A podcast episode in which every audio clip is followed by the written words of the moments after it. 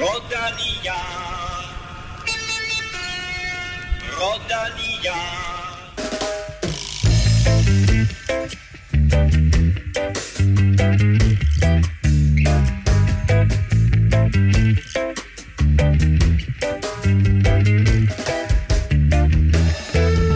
Vi er nået til anden vilddag i Vueltaen, og jeg skal da love for, at der er sket ting og sager, siden vi var her sidst. Mads P har vundet en etape i sin anden Grand Tour i træk, og Remco Evenepoel ser faktisk helt menneskelig ud.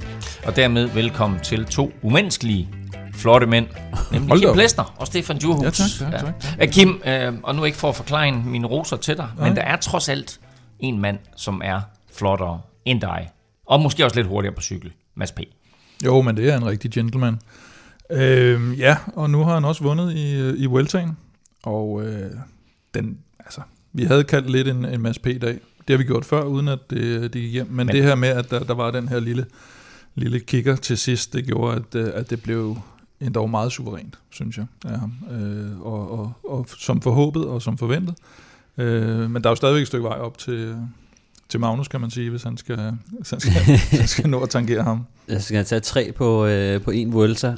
Ja. Øhm, han har faktisk muligheden for at tangere den, altså specielt nu, hvor han nærmest er den eneste sådan, øh, sprinter tilbage. Øh.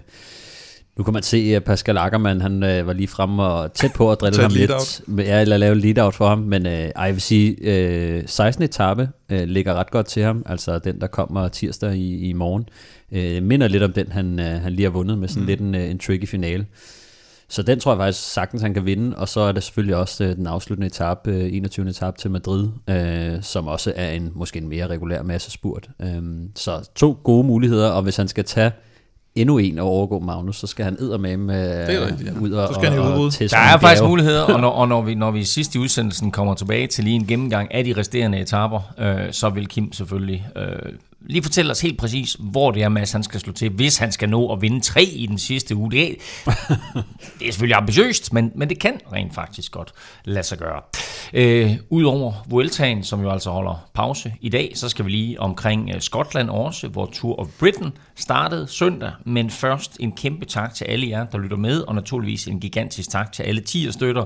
I er årsagen til, at vi kan blive ved med at udkomme, og husk, at vi øh, her under Vueltaen jo har en helt speciel ekstra præmie i puljen, nemlig et øh, ophold i Spanien. Mere om det øh, lidt senere. Men tak til alle jer, der har været med i lang tid, og naturligvis tak til de nye. Velkommen til Fil, MB, Jakob Torben, COK, Kok. kunne det være? Eller sok. Sok, ja. Øh, og ikke mindst Sandal. Eller Sandal. Sandal. Men vi har også mistet et øh, par stykker her siden 1. september, og det er faktisk så mange, så jeg er ret overbevist om, at det skyldes, at øh, flere af jer derude har fået fornyet jeres kreditkort. Så hvis du sidder og tror, at du støtter, øh, så er det ikke sikkert, at du gør det, så vær sød lige at tjekke, om dit kreditkort er udløbet, og hvis det er det, jamen, så meld dig til igen. Vi vil jo naturligvis super gerne have så mange af jer som overhovedet muligt øh, med derude. Så øh, ind og meld dig til på tier.dk, også hvis du ikke har været med før, men tænker, hey, jeg vil gerne støtte Velropa Podcast, eller jeg vil gerne være med i lodtrækningen om alle de her øh, mange præmier. Husk også at besøge vores shop. Du kan stadigvæk nå at købe nogle af vores fede Grande Par t-shirts eller hoodies, og der er altså også masser af andre sjove produkter derinde. Du finder shoppen på velropa.dk. Mit navn er Claus Elming. Du lytter til Velropa Podcast, præsenteret i samarbejde med HelloFresh og Odset. Velropa Podcast præsenteres i samarbejde med Odset fra Danske Licensspil. Husk, at man skal være minimum 18 år og spille med omtanke. Har du brug for hjælp til spilafhængighed, så kontakt Spillemyndighedens hjælpelinje Stop Spillet eller udluk dig via Rufus. Vi lægger dog ud et helt andet sted, nemlig i Norge, hvor Magnus Bak Klaris sikrer sig karrierens, jeg vil, jeg vil næsten kalde det bedste resultat, Stefan. Det, det er det også. Øh, nu snakker jeg lidt med ham om det. Jeg tror også, han er rigtig, rigtig glad og stolt over, at han øh, endelig har fået øh, en, UCI, en UCI-sejr på, på sit CV. Øh, Magnus, han er jo, ja, kan man sige, var jo et kæmpe talent i, i juniorklassen, øh, og i de opfølgende år, hvor han kørte på, først så kørte han på Seg Racing, holdet sådan et øh, Altså på Segway. Segway. Hvordan gik det? Segway Racing. Segway Racing.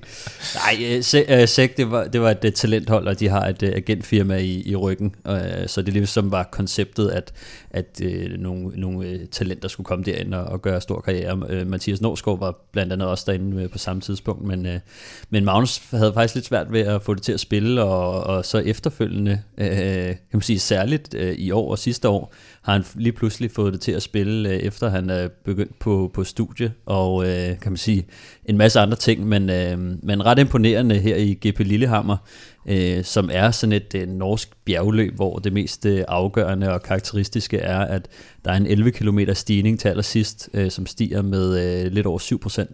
Så det er en, øh, det er en ordentlig ejner, de, øh, de skal op af der, og, øh, og de kommer faktisk samlet, sådan forholdsvis samlet ned til, til, til foden af, af det her bjerg. Der sidder lige tre udbrydere, der bliver hentet. Og så er det faktisk rival, der, øh, der, der med tre mand sætter sig frem, og det er Jakob Eriksson, der kører for øh, sin storebror, Lukas Eriksson, som mm. øh, måske han er svensk mester og, og kan man sige en af de større stjerner på, på rivalholdet. Og Mathias Breinhøj sidder der faktisk også, og de, de får tæsket et, et rigtig godt tempo op af stigningen her, og da de kommer cirka halvvejs op, der er det faktisk Mathias Breinhøj, der, der angriber øh, og sætter lidt gang i det. Og, øh, og det bringer faktisk også øh, Uno X-holdet lidt frem. De har jo den her øh, lille, tynde nordmand, Bjerggeden. Bjerggeden, Torsten Træn, som øh, må sat med trænet øh, her på det sidste, fordi øh, han var rigtig godt kørende, mm. og var faktisk tæt på at, at slippe afsted øh, og køre solo hjem, men, øh, men der er, øh, der er en, øh, en gut fra øh, Australien, der hedder øh, Josh Kench, som øh, jeg må ærligt erkende, jeg ikke øh, ken, kenchede ham før oh, øh, jeg så ham der. Men, øh, men han, han får lukket Thorsten Træn øh, til allersidst, og øh, det, det gør så, at øh, der går lidt taktik i den. Og der kommer altså lige øh, et par mand op, og øh, Magnus Bak, han, øh, som faktisk var lidt sat, de var kørt sådan øh, fem mand afsted, og Magnus han sad øh, alene lidt efter dem og, og kæmpede sig op i lang tid. Og så til sidst, der kommer de op på øh, den sidste kilometer flader ud, og der bliver de så samlet øh, til seks mand og så skal de ind og spurte om det, og der er det altså øh, Magnus Bak, der, øh, der, der vinder spurten der, så ganske overraskende for ham selv og for mig. Jeg, sad, altså, jeg har set, jeg, sad, jeg så cykelløbet, øh, kan man sige, efter det var, det var blevet kørt, men, men man ser ham nærmest ikke i finalen, fordi han sidder og hænger lidt bag ved de, de her fem mand, der, der er kørt afsted, men, men mega fedt for, for Magnus, og det, det, det var sgu fortjent, at han, han endelig får, får en UCI-sejr på CV'et, fordi han har godt nok kørt mange store cykelløb efterhånden. Og han kører for? Han kører for øh, restaurant Suri Karl Ras holdet, som øh, jo har øh, Mads P. som en af, øh, kan man sige, øh, med ja, partnerne, eller partnerne, ja, eller hvad man siger, ikke? Leverer nogle cykler, noget lidt af hvert og så videre, og skyder nogle penge ja, i det også. Det er, øh, øh, hvad hedder det? Er, det? er det ikke også en af deres største sejre som hold? Jo, jeg tror faktisk, nok, øh, Rasmus øh, Bøverlin også lige vandt uh, Uppsala UCI-løbet. De har altså vundet uh, nogle ting og gør sig rigtig meget på, på den danske scene, har de altså imponeret. Men primært har det været uh, Rasmus Bøverlin og Magnus Bach som begge to er gamle Amagerryttere, og jeg kender dem uh, rigtig godt, men uh, det er ligesom om, at de bare er blevet bedre, efter de ligesom er stoppet med at kun at fokusere på efter cykling. Efter de startede der cykelcafé. Ja, de... Og jeg skulle lige sige, Kim, hvor ligger den cykelcafé? Nå, men den ligger jo der, hvor vi, hvor vi startede Velropa Podcast, ja. men der ved man også, der har man jo Solar i kælderen, og det har vi også ude for Velropa. Nej, men det, det, det, det, Nordhavn, ikke? De jo, men, det, jo men, men det er faktisk der, der hvor de to, de har deres cykelcafé, det var der Kim og jeg, vi sad ikke have en håndslag på, nu starter vi Velropa Podcast. Ja. Er det? Der var det ikke en cykelcafé. Men det blev det. Det blev det. det var skæbnen. det var satans. Ja, det var satans. Og nu øh, har Magnus Barclays vundet et løb i Norge, og Rasmus Bøvelin vandt bakketrøjen i, i PostNord Danmark rundt, så øh, det er sgu da, Kim, det er da mega vel Europa-effekt, ja, der er kommet ud. Det er helt vanvittigt faktisk. Og det vilde det hele det er, at det, der var faktisk mere dansk på podiet i Norge i weekenden, Kim. Ja, men det her, øh, øh den norske Strade Bianche, Gyldne Gytur, som jeg er helt sikker på, at det udtales. Det tror jeg faktisk er rigtigt. Øh. det var tæt på i hvert fald. Det var tættere på, end jeg faktisk havde troet, da jeg skulle til at sige det. Øh, hvor William Blume vinder sidste år, vi havde ham med i, øh, i udsendelsen, et, et benhårdt løb. Øh, det er selvfølgelig gået hen og blevet lidt en, en norsk-dansk, øh, hvad hedder sådan noget, øh, udgave. Slagudveksling. Øh, ja, efter, jeg tror det var Jasper Philipsen, der vandt første, første udgaven, og nu kørte de, jeg tror det var femte eller fjerde år i år. Øh, men der bliver det jo til øh, både en dansk anden og tredje plads, øh, blandt andet ved øh, en af dine øh, tidligere holdkammerater, Stefan, som vi vil snart, eller som vi heldigvis hører lidt om igen. Ja, Andreas Stokbro, han, øh, han, han blev to i løbet, så det blev lidt en, en dobbeltsejr, og ganske flot, at, at øh, de to, øh, André Drikke, øh, tror jeg det udtales, øh, en, en nordmand, der kører på Team Coop, og Andreas Stokbro, som jo kom til Team Coop for ligesom at sige, genopleve sin, øh, sin karriere, hvilket man må sige, han faktisk har gjort. Øh, mm.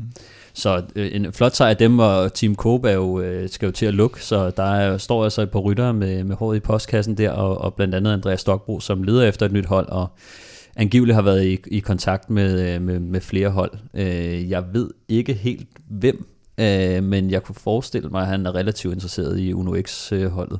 Der er ikke så langt. Øh, der er ikke så langt, og de har et godt øje til, øh, til Team Coop-rytterne, har allerede taget Louis Bendiksen ind fra, mm. fra holdet, og jeg ved, at fordi jeg snakkede med Andreas øh, sidste år, da han kom hjem fra Team Kubeka, at øh, han, han ønskede faktisk at komme ind på på, på Uno X, men fordi han var så sent ude, så, ja, øh, så missede han faktisk øh, mm. chancen, fordi at det kunne have været et godt fit øh, til sådan en som ham, men, øh, men, men, men nu har de altså en chance mere her. Og men man skal også bare passe på med at hive ham ind, ikke? Altså først Kubeka lukker, og nu lukker Team Kore.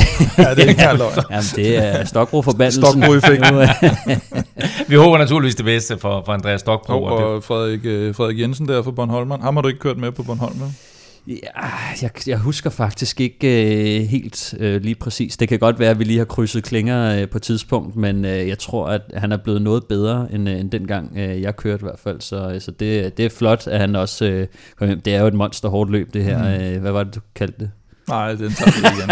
Det var så godt første gang, at den, Nå, den det er rigtigt, den kan ikke gøres igen. Men, uh, men der er jo kun, hvad er der, 20-25 mand eller sådan noget, der gennemfører, det var noget af det samme uh, sidste år. Det er forfærdeligt uh, grusløb, uh, de kører igennem der, og, og vejret var vist heller ikke helt med dem. Så, uh, og altså, sagde du, at det sådan er det, der hedder, eller kaldes Norge Strade Bianche? Mm. Uh, så altså været Stokbro 2 og Frederik Ingens, Jensen. Irgens Jensen, uh, 3'er, så altså dobbelt op på, på podium, man har altså vundet af André drikke, som du sagde, øh, Stefan. Øh, nu skal vi til gengæld finde ud af, hvad dagens spørgsmål er i.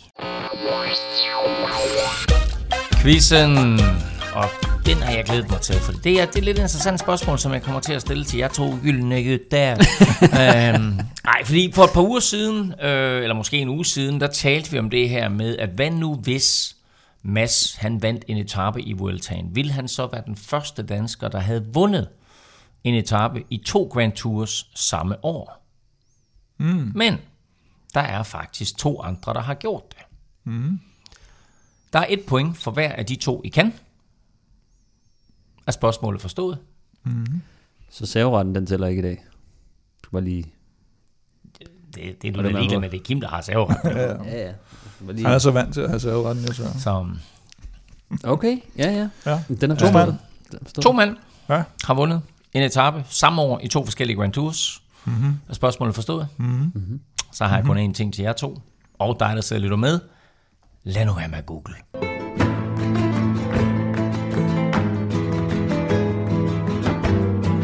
I dag skal vi tale om 12. til 15. etape i Vuelta a España, som har budt på drama, og som sagt jo altså en dansk sejr. Normalt så vil vi tage etaperne i kronologisk orden, men vi starter naturligvis i dag med Mads P., fordi han var ganske suveræn, da han kørte over målstregen som første mand på 13. etape i Montilla.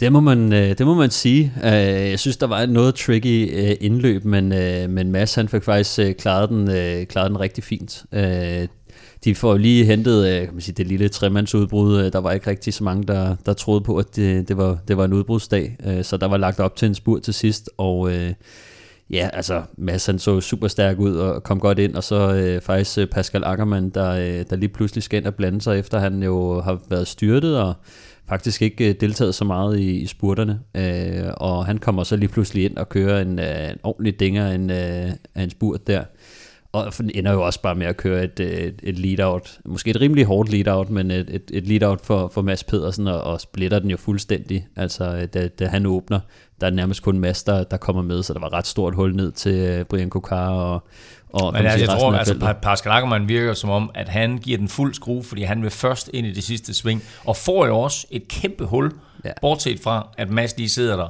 Og øh, altså, kæmpe hul er rigtig masse, Ej, men så der er kæmpe hul fra masser ned til det næste, Ja, ikke? så de to sidder der. Ja, de sidste 700 meter steg jo ikke, øh, og, og indløbet var lidt tricky, men, men han får altså kastet den, øh, kastet den godt ind, og han er også lidt øh, vanvittig, når det, når det kommer til stykket. Det, det er de fleste sprinter, men øh, Pascal Ackermann er øh, sådan rimelig vanvittig, når det kommer til, til sådan noget, og kan, kan måske også være set lidt på som et dumt svin af, af samme årsager. Men, øh, men han får altså kastet den godt ind, og, øh, og, og starter sit spurt ret tidligt. Han, ud af et sving, hvor det faktisk begynder at stige, og der, øh, der er Mads altså lynhurtigt til at, til at sidde med ham. Øh, Det, det havde han godt set, at, øh, at når, når han kommer flyvende ind der fra, fra siden, så, øh, så skal man altså være klar. Men altså, jeg synes, han kørte den ren nok, ikke? Ackermann. Jo, jo, det gjorde han, det gjorde han. Men øh, jeg ved ikke, hvis, hvis man har set øh, mange, mange andre af hans øh, spurter, så, øh, så kan han godt lave lidt... At det er ikke fordi, jeg siger, at han er en idiot. Jeg siger bare, at han laver sprintertricks, øh, som øh, ikke alle øh, det, synes... er, det er misundelse jo. Vi har jo haft den her kørende. Stefan holder med Danny van Poppel, jeg holder med Ackermann. Og Hvordan synes du, det går? Hvor jeg synes Ackermann det gik, fordi ja. altså, som sagt, der er det sidste sving, og det er det, som Ackermann han vil ind igennem, og mm. er det alle andre master, der sidder der, så er det jo lige ved, at den taktik, han lægger det Ackermann, for jeg tror, jeg sidder og tænker, okay, det er jo vanvittigt, han går kold, inden han mm. når målstregen, mm. men han ender jo rent faktisk med at være tæt på at vinde den her etape, hvis det ikke er, fordi Mads er i så vanvittig form, som han er i. Ja, præcis. Altså, og, de- og den her stigning, den øh, kan man sige, det, de syv- 700 meter stiger det er ikke, ikke særlig meget, men, men det er sådan en, øh, kan man sige, sådan en afslutning, hvor det bare handler om øh, rå power blandet med, med VO2 Max, øh, fordi de kører så stærkt ind på den, øh, og der, der, der er bare ikke skal vi nogen, lige der... gentage det der. Med hvad? Power og VO2 Max. Og hvad er det sidste? VO2 Max er jo, øh, kan man sige, øh, når, man, øh, når man træner sin, øh, sin kan man sige, spidsbelastning af udholdenhed, øh, der træner man VO2 Max intervaller. Øh, som ligesom er det, der gør, at man kommer i, i, i god form i bund og grund. Ikke? Altså man kan træne sin, sin base og sin skulle spørge for en ven. Men, øh, men ej, altså, der er jo bare ikke nogen, men vi, som vi også har set masse, altså han er, grundformen er jo selvfølgelig på plads, men øh, på den måde, vi ser ham øh, klatre på også i øjeblikket, øh, der er ingen tvivl om, at han er i en, i en fuldstændig vanvittig form, øh, og, og det, det skyldes øh, i høj grad, når, når man har kørt de her VO2 max intervaller. Øh, de kommer jo nogle gange af sig selv i cykelløbene, men øh, nu har han jo også haft et, et væld af løbsdage, så... Øh, så han er jo bare sådan en, han har jo bare taget al træningen øh, ind og, og, og, og har stadig, øh, kan man sige, motivationen oppe, og, og formen, øh, den, den har ikke været bedre øh, end, end øh, hele sæsonen nærmest, så, så det, det Eller måske svært. på noget tidspunkt i karrieren. Jamen, jeg tror også, altså jeg synes specielt også, faktisk noget af det, som jeg synes, der, der er sjovt, vi, vi tænkte tilbage på, øh, da vi sad og tænkte på Mads Pedersen i Flandern rundt og sådan nogle der, der sad vi og var lidt efter ham, fordi han havde svært ved at komme med hen over de der stigninger der. Mm. Men øh, med det, han har vist, særligt i år, der, der har han altså fået, øh, fået lappet det hul i hvert fald, så, så jeg glæder mig meget til, at nu, nu er det ikke fordi, jeg vil se øh, ud over øh, Vueltaen, men, men jeg glæder mig til at se ham øh, takle næste års, øh, fordi der er både sådan noget som Milano Sanremo, øh, i den form, han har lige nu, altså der, der kan det være rigtig, rigtig store sejre, han, øh, kommer til at, at, at, at køre ind, hvis han kan kan man sige, overleve de der øh, stigninger, som der kommer i Flandern, Milano Sanremo og sådan noget, så, så det, Det er også svært jo. Det, det virker jo lidt som om, at hans, øh, hvad skal man sige, den, den ryttertype, han, han er, har sådan næsten svinget lidt. Fordi mm. først så var han jo den her klassikerrytter. ja. Og der var det netop, at så var det sådan lidt, ah, men han manglede lige det der med at kunne, kunne komme med op over stigninger måske. Han, han blev lidt for udfordret, når det var. Og det var så fordi, han, der blev han så samtidig bedre i massespurterne, altså hvor han bliver nummer to øh, på Champs-Élysées og, mm. og alt det her, hvor vi lige pludselig "Nå, okay, så er han sprinter. Og, så, øh, og det, det skal du som regel altså være lidt tungere for.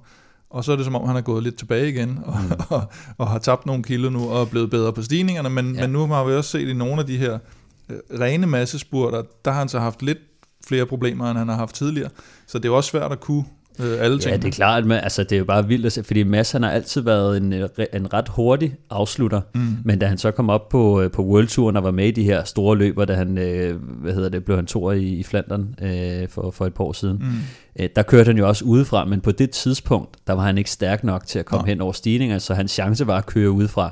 Så jeg vil bare sige, at den måde, han har udviklet sig på, gør, at nu kan han faktisk køre løbende øh, på, på en eller anden måde mere sikkert. Og Ja, sammen med de andre favoritter. Ja, og, og, og holdet kan hjælpe ham frem til det der. Ja. Ja. Nu skal han ikke ud og tage chancerne og angribe udefra alene og, og håbe på, at de andre ikke jagter ham og så noget. Nu kan han faktisk nu kan han køre et helt støbt øh, cykelløb, hvor hele holdet kan hjælpe ham, og det gør jo også, at han kommer til at se en del flere finaler, end han gjorde dengang. Og lige nok det der med holdet, synes jeg også var væsentligt her, fordi hvor vi talte om, at, at holdet mistede ud på en chance for, at Mads han kunne lappe en sejr tidligere på, i, i Vueltaen, så tager de ingen chancer her. Altså, der er et udbud, der kommer afsted, men de holder dem i kort snor og siger, ja. vi skal bare have det her lukket, inden vi rammer den stigning, og så må Mads klare resten selv. Ja, præcis. Altså, og kan man sige, holdet er trimmet ret meget ned på, på nuværende tidspunkt, ikke? og de har jo ikke, kan man sige, det, det skræddersyde hold til at køre Mads frem til, til sådan en spurt, men de gør virkelig alt, hvad de kan, og, og gør et flot stykke arbejde. Det er jo... Øh, Tibetti og øh, Elisonde og, og så selvfølgelig Alex Kirsch, øh, som, øh, som gør et, et, et kæmpe stort arbejde for, for Mads, men, men de kan jo ikke hjælpe ham til dørs, men heldigvis så er han bare så stærk og så har så meget autoritet nu, at, øh, at når han, skal, når han skal fremad, der er han så god og, og så respekteret, at øh, han skal nok øh, komme frem, når han, øh, når han ja, vil. Det er også det, der er for en, for en hjælperytter øh, et stykke ind i en Grand Tour, så det der med, at du ved, hvis du får din kaptajn frem, så mm. er der en relativt øh, overhængende chance for, at han også får et godt resultat. Ja. Der er ikke noget værre, end hvis du ved, men, okay, men, hvis, men vi, var... hvis vi bruger alle vores kræfter, ja. så ved vi, at han bliver fire. Eller, eller og, og, altså, det, og det, er faktisk, det er faktisk et, ja. en rigtig, rigtig god pointe der, Kim, øh, øh, som du jeg tror ikke, du kan svare på det, men jeg tror, Stefan kan. Hvor vigtigt er det for Mads og den autoritet, du snakker om, at han færdiggør det her og vinder, sådan med henblik på det her med at kunne sige til drengene en gang mere, hey, vi gør det lige igen.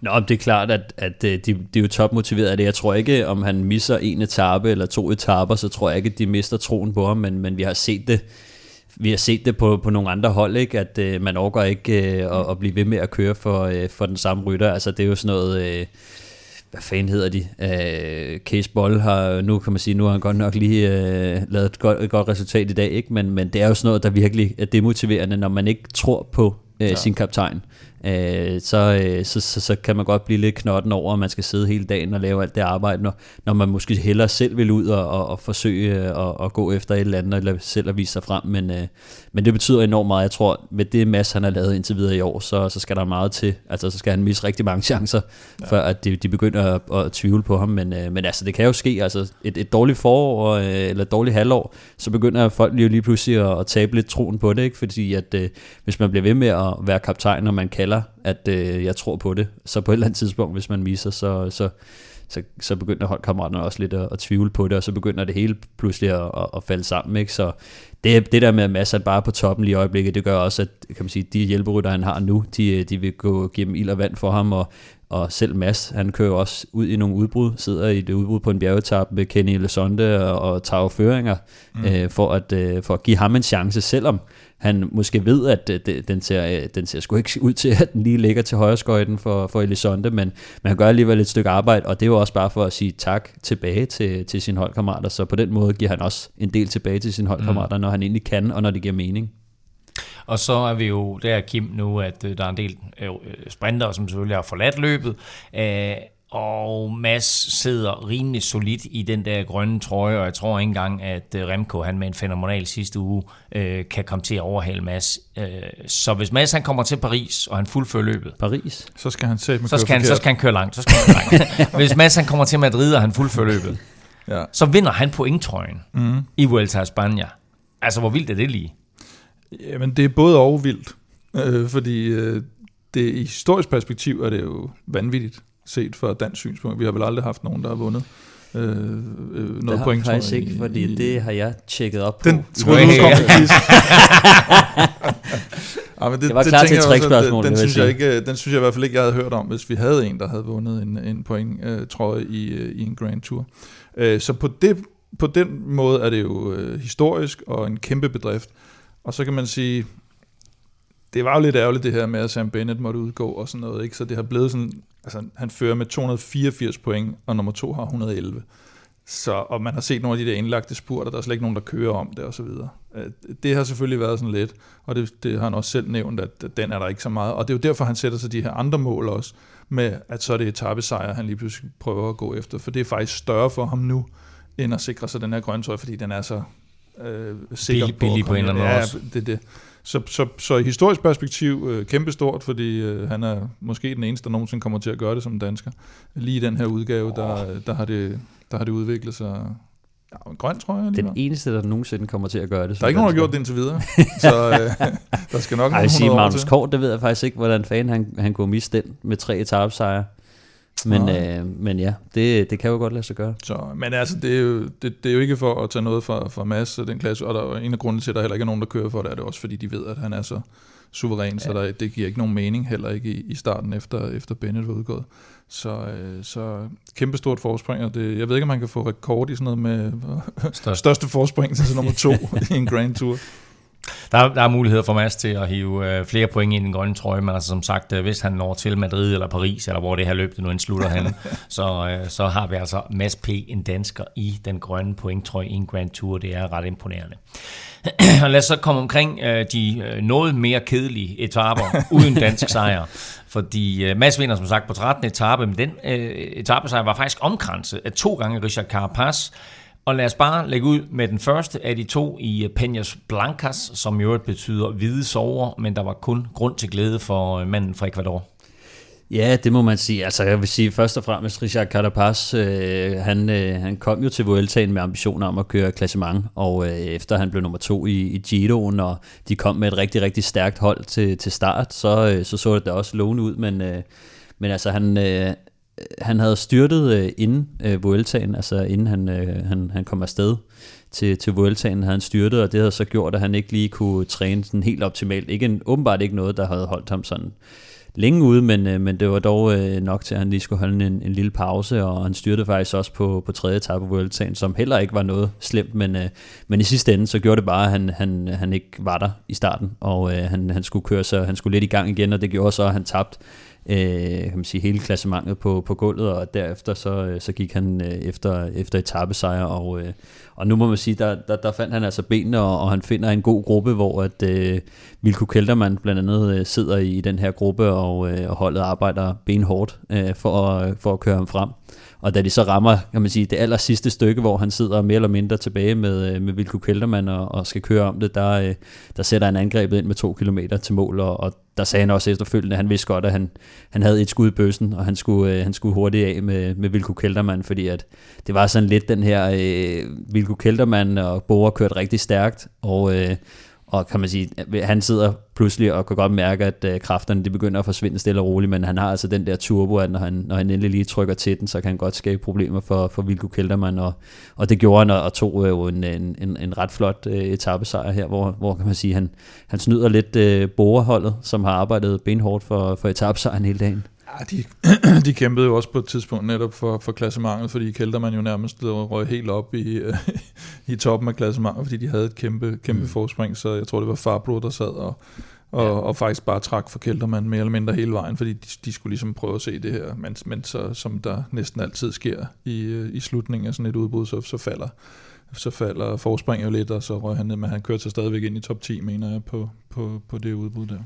Så de havde lidt... Øh, de havde både den agenda, men det er klart, de kørte også efter etappesejren til sidst. Mm.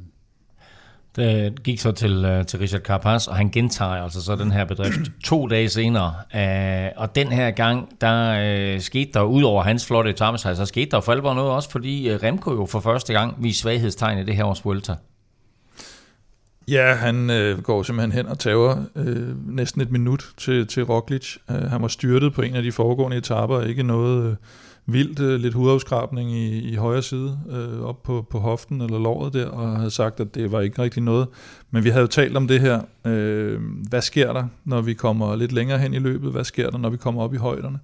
Og den første dag, de så rammer noget, der bare minder om et højt bjerg, i, jeg tror, de slutter i 1800 meters højde, så knækker han altså sådan rimeligt øh, og sidder sådan og kan ikke, øh, kan ikke svare på, ikke kun Roglic, men, men alle mulige andres øh, angreb. Det lignede og, faktisk lidt Pogacar i turen. At Ja, de, andre, det- de andre har enorm respekt og tænker, at vi kan ikke slå ham, men så er der først en, der kører, så er der en mere, der kører sig op, der de andre, vi kan da egentlig godt køre.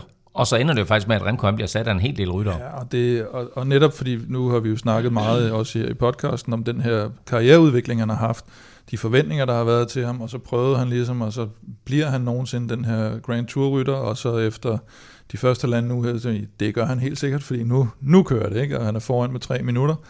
Og så kommer, og så havde vi det der lille men, som vi talte om, at øh, hvis, hvis der skal gå noget galt, så skal det være det her med højderne, og, og distancen, mm. og så, så første gang de rammer noget, der, der, der minder lidt om det, så, så knækker jeg. Og der tænkte jeg godt nok, mm, dagen efter bliver spændende.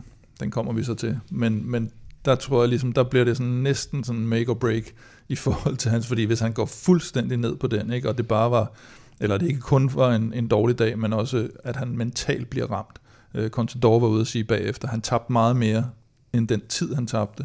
Han mm. tabte også det her mentale slag. At han, ligesom, han har fået nogle mentale lusinger tidligere, og nu fik han en mere, og, og, og der bliver det, for ham vil det være lidt, lidt ekstra at, at kunne rejse oven på det. Ikke? Men det er også klart, altså, at uh, buffeten er jo, er jo lige pludselig åben. Ikke? Ja. Altså uh, Lopez, uh, selvom han uh, stadig har fem minutter, lidt over fem minutter op til, til Remco, så er han jo motiveret for at skabe lidt kaos. Uh, og, øh, og gerne vil tage en etape sig og køre sig op i klassementet, og Henrik Mars, han er jo også gået med på Galejen, og, mm. og Roglic, han sidder så og lurepasser lidt, øh, eller har gjort det indtil videre, ikke? Og, og, og klar til at stikke kniven i ryggen på ham, hvis, hvis han mærker svaghedstegn. Så, så lige pludselig så er de andre jo blevet topmotiveret og har set, at, at han kan knække, så, så nu begynder de jo bare at teste ham endnu mere af, fordi at kan man sige, Quickstep-holdet, de, øh, de har set svækket ud, øh, særligt efter mm. de, de mistede øh, Alaphilippe, så har de jo kun, øh, hvad hedder han, øh, ham den anden øh, lille Øh, Van Wilder. Ilan Van Wilder. Og, øh, og Masnada til dels og også. Masnada, og så Favake har, har været faktisk ja, okay. Ja, det er rigtigt, men, men når de så rammer øh, stigningerne, ja. Sierra, La Pandetta og øh, Nevada,